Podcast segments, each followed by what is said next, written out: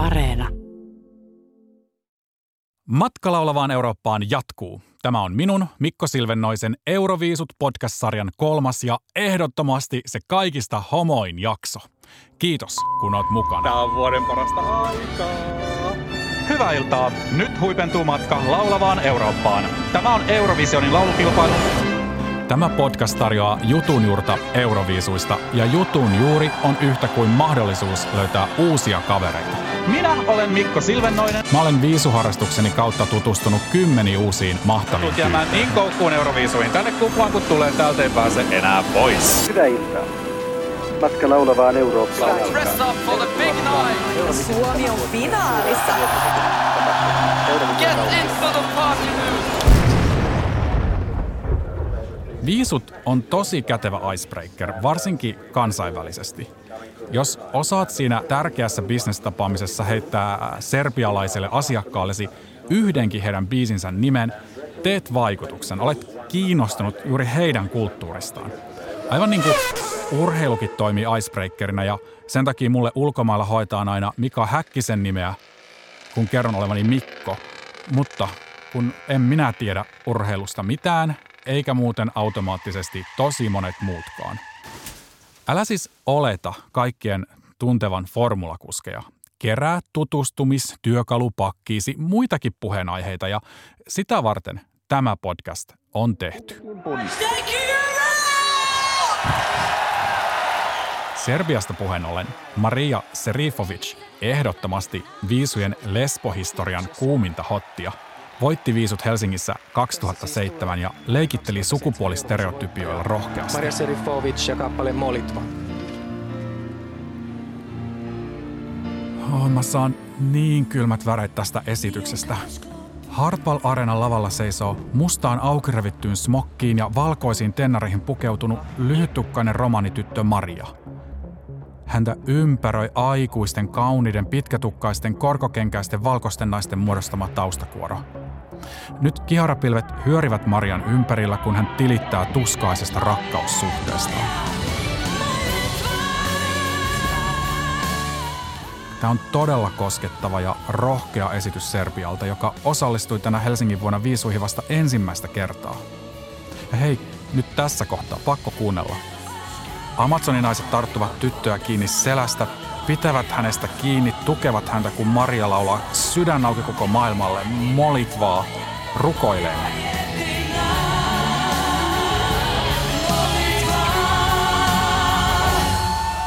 Maria Serifovic tuli kaapista ulos vasta vuosia myöhemmin, mutta haloo, meille kyllä asia tuli hyvin selväksi jo viisulavallakin. Kun täällä Suomessa suosittu artisti tulee ulos kaapista, se on iso juttu, mutta Serbiassa kaapista ulos tuleminen on mega iso juttu. Ja nyt kyseessä oli vielä viisuvoittaja, kansallinen ikoni ja kuuluisan muusikkoperheen tytär. Ja mä uskon syvästi esikuvien voimaan.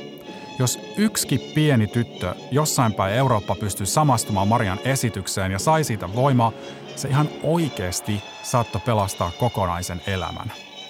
Jos se erilainen tyttö tajus, että hän ei ole yksin ja se huomasi, että vaikka mulla on ruskea tukka ja vaikka tykkään tennareista, niin silti elämässä voi menestyä. Siis pelkästään tämän asian takia viisut on ansainneet olemassaolonsa tarkoituksen. Oikein hyvää myöhäisiltaa, hyvät katselijat, ja tervetuloa TV1 seuraan Eurovision laulukilpailuihin Haagiin, Hollantiin. Niin hyvä kotiväki, tämä kevään ja rakkauden suuri hymnitilaisuus pidetään 25. kerran, joten neljännes vuosisata euroviisuja on No jo okei. kuultu. Tämä nyt pohjustaa sitä, että monet vähemmistöt usein loistaa euroviisuissa. Noin nyrkkisääntönä voisi sanoa, että mitä pienempi ja uudempi maa, siis lähtökohtaisesti altavastaaja kansainvälisessä yhteisössä, sitä isompi juttu viisut siinä maassa todennäköisesti ovat. Kaikki pienet saarivaltiot, kuten Malta ja Kypros ja Islanti, ne ei ole koskaan voittaneet ja viisut otetaan näissä maissa tosissaan. Monet uudet maat, kuten vasta 40-luvulla mukaan tulleet Balkanin maat, ne tuppaa lähettää edustajiksi supertähtiä, eikä mitään D-luokan tavaraa, kuten vanhat isot viisumaat läntisestä Euroopasta. Eli mun mielestä jo tähän isoon kuvaan on kaikkien vähemmistöjen, heikompien ja altavastajien korostaminen sisäänrakennettua. Tähän mun homomiehenä on helppo samaistua ja tuntea oloni turvalliseksi. Sateenkaari on varmasti loimottanut Euroviisuissa aina, niin kuin kaikessa viihde- ja showkulttuurissa ja taiteissa noin yleensäkin. Homomagneetteja on live-lähetysten dramatiikka, kansainvälisyys ja tietysti voimakkaat naisartistit.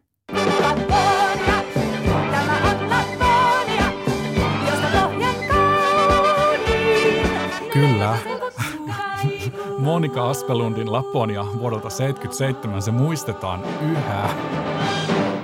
Toissa vuonna me päädyttiin rantapäivän jälkeen Kanarialla saksalaiseen Hompe-baariin.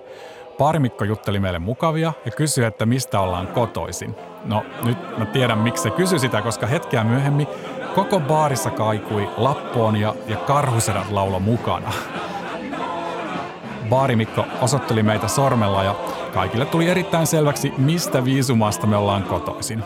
Ja mun suosikkijuoma Alstövase maistui vielä paremmalle looking at us all over Europe and elsewhere in the world and to everybody here Juontaja tässä kiittää kaikkia kilpailijoita, esiintyjiä, säveltäjiä ja myöskin teitä, jotka siellä vastaanottimien ääressä olette. Oikeastaan kaikki artistit, joita drag queenit voi helposti imitoida, ne on homoista tosi mahtavia. Kuten Euroviisuissa Olivia Newton-John tai Bakkara tai tietty mun suosikki Celine Dion.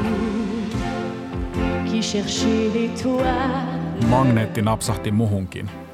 Mä tykkäsin katsoa viisuja lapsena paljon ennen kuin tiesin tykkääväni pojista. Mä olin se erilainen poika, jolle viisut, musavideot ja kaikki popkonsertit oli kaikista kiinnostavinta viihdesisältöä. Tai no, olympialaisten alkuseremonioista mä tykkäsin, koska niissä lauletaan ja tanssitaan. Mutta siis takaisin viisujen homohistoriaan. 80-lukuun mennessä homojen isot kotikatsomot, viisupilet ja euroviisut, ne oli jo tuttu ilmiö, mutta se ensimmäinen avoimesti seksuaali- ja sukupuolivähemmistöihin kuuluva artisti, hänet nähtiin viisulavalla vasta vuonna 1997. Hän oli Islannin Paul Oscar, mutta vain vuotta myöhemmin sateenkaari rävähti auki kiitoksia, Euroopan silmille. Kiitoksia Maria ja kiitoksia Helsinki, kiitoksia Suomi. Porilaisten marssia ei tällä kertaa, mutta Dana International ja Diva. Hyvää yötä.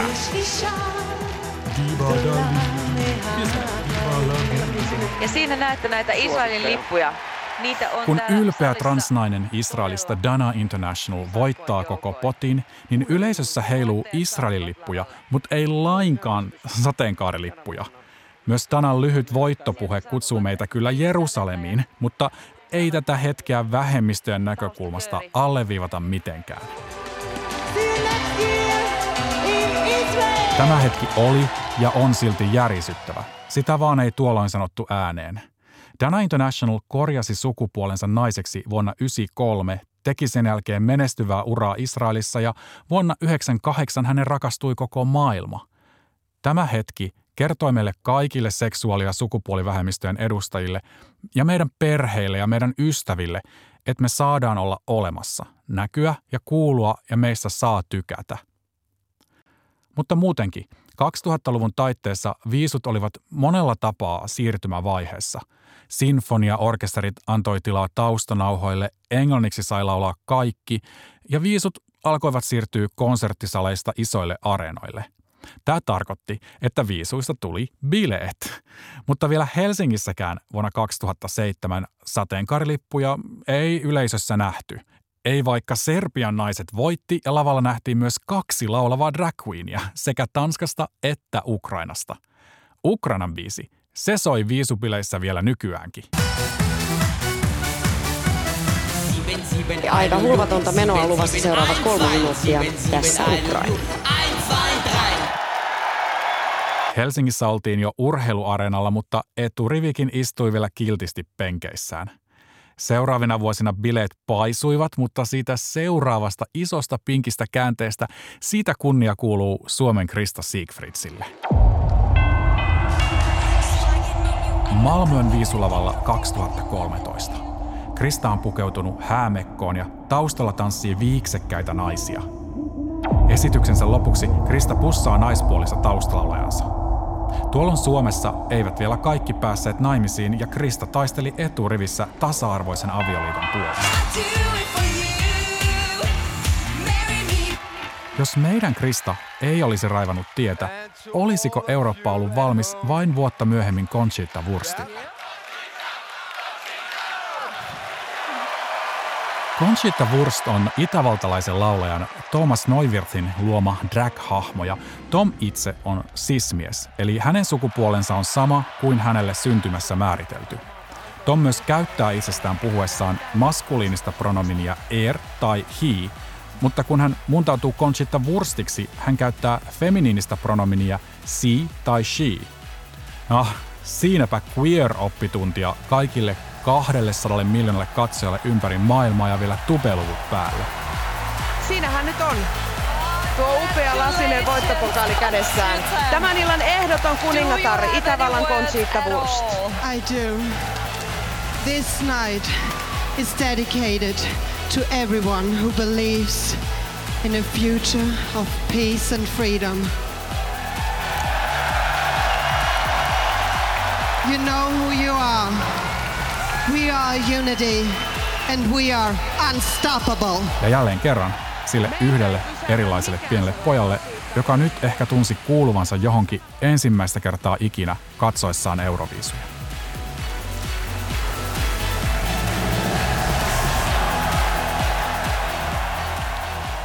Parrakas nainen viisulavalla sai aikaa liikehdintää Euroviisuja vastaan monissa Itä-Euroopan maissa, mutta kisat järjestävä Euroopan yleisradioyhtiöiden liitto EBU seisoi tiukasti Conchitan ja koko sateenkaariyhteisön tukena.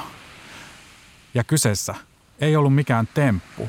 Conchita oli varmasti illan parhaita laulajia ja esitys oli alleviivatun yksinkertaisen tyylikäs.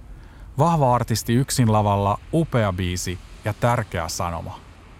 Vasta nyt, vuonna 14 viisuyleisössä alkoi näkyä niitä sateenkaarilippuja.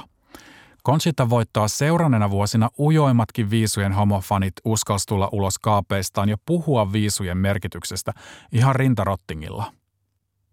Mä itse en usko, että seksuaali- ja sukupuolivähemmistöillä olisi viisuissa mitään etulyöntiasemaa. Kenties asema viisuissa on vain tasavertainen verrattuna muihin artisteihin. Suomi on lähettänyt Euroviisuihin vain yhden avoimesti vähemmistön kuuluvan artistin eli Saara Aallon, eikä Lesbos häntä auttanut. Vaikka Monstersin musavideo lupaili todella queeria meininkiä, Lissabonin lavalla esitys jäi aika kesyksi. Ja en ole nyt yksin. Tervetuloa Saara! Sä oot finaalissa! No, ihanaa! Ihanaa, että sä ehdit tänne koppiinkin. Aivan ihanaa, että mä sain avuksi. tulla sun kanssa tänne koppiin, koska täältä näkee... Homofobista artistia tai kaapissa olevaa artistia en itse viisuihin kyllä lähettäisi. Homoyleisöllä on voimaa ja feikkaaminen huomataan heti. Viisut kuuluu meille kaikille vähemmistöille, ei vain sateenkaariväelle. Suomessa innostus on suurinta suomenruotsalaisten keskuudessa, mikä pätee sekä artisteihin että yleisöön. Tämä sama ilmiö toistuu monissa muissakin maissa. Ukraina voitti viimeksi Tatarin voimin, Unkari on luottanut usein romaneihin ja Norja usein saamelaisiin. Riittääkö se finaalipaikkaan? Kyllä se riittää. Hyvä Onnea pojat, hyvä Suomi, hyvä PKN, aina mun Tosin se pitää! Suomen kaikista eniten erilaisuutta juhlistava biisi, se ei pärjännyt.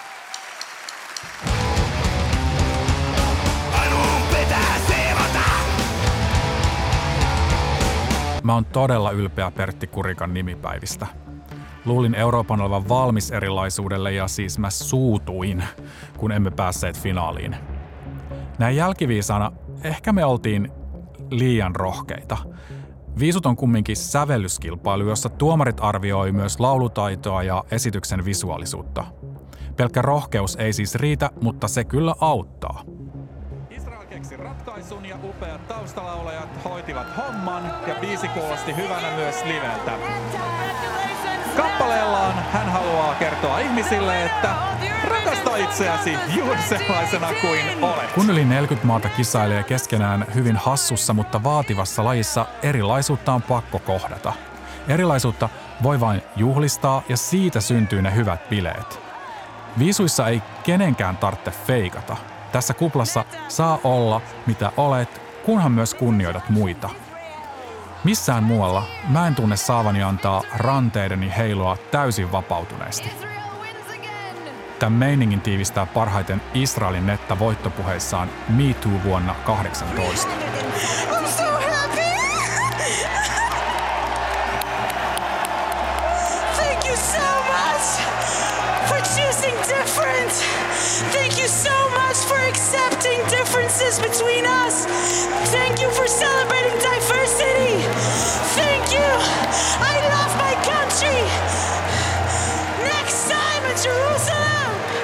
Mutta niin, Jerusalemiin ei kyllä seuraavana vuonna menty. Siis miten, miten yhden kaupungin pelkkä mainitseminen, ihan pieni pusu tai partamiehellä voi olla myös politiikkaa? Niin, ihmisoikeudet ovat usein myös politiikkaa. Euroviisut on politiikkaa ja tämä aihe vaatii nyt oman jaksonsa. Jatketaan tästä seuraavalla kerralla. Sillä välin muista rakastaa itseäsi. Moikka!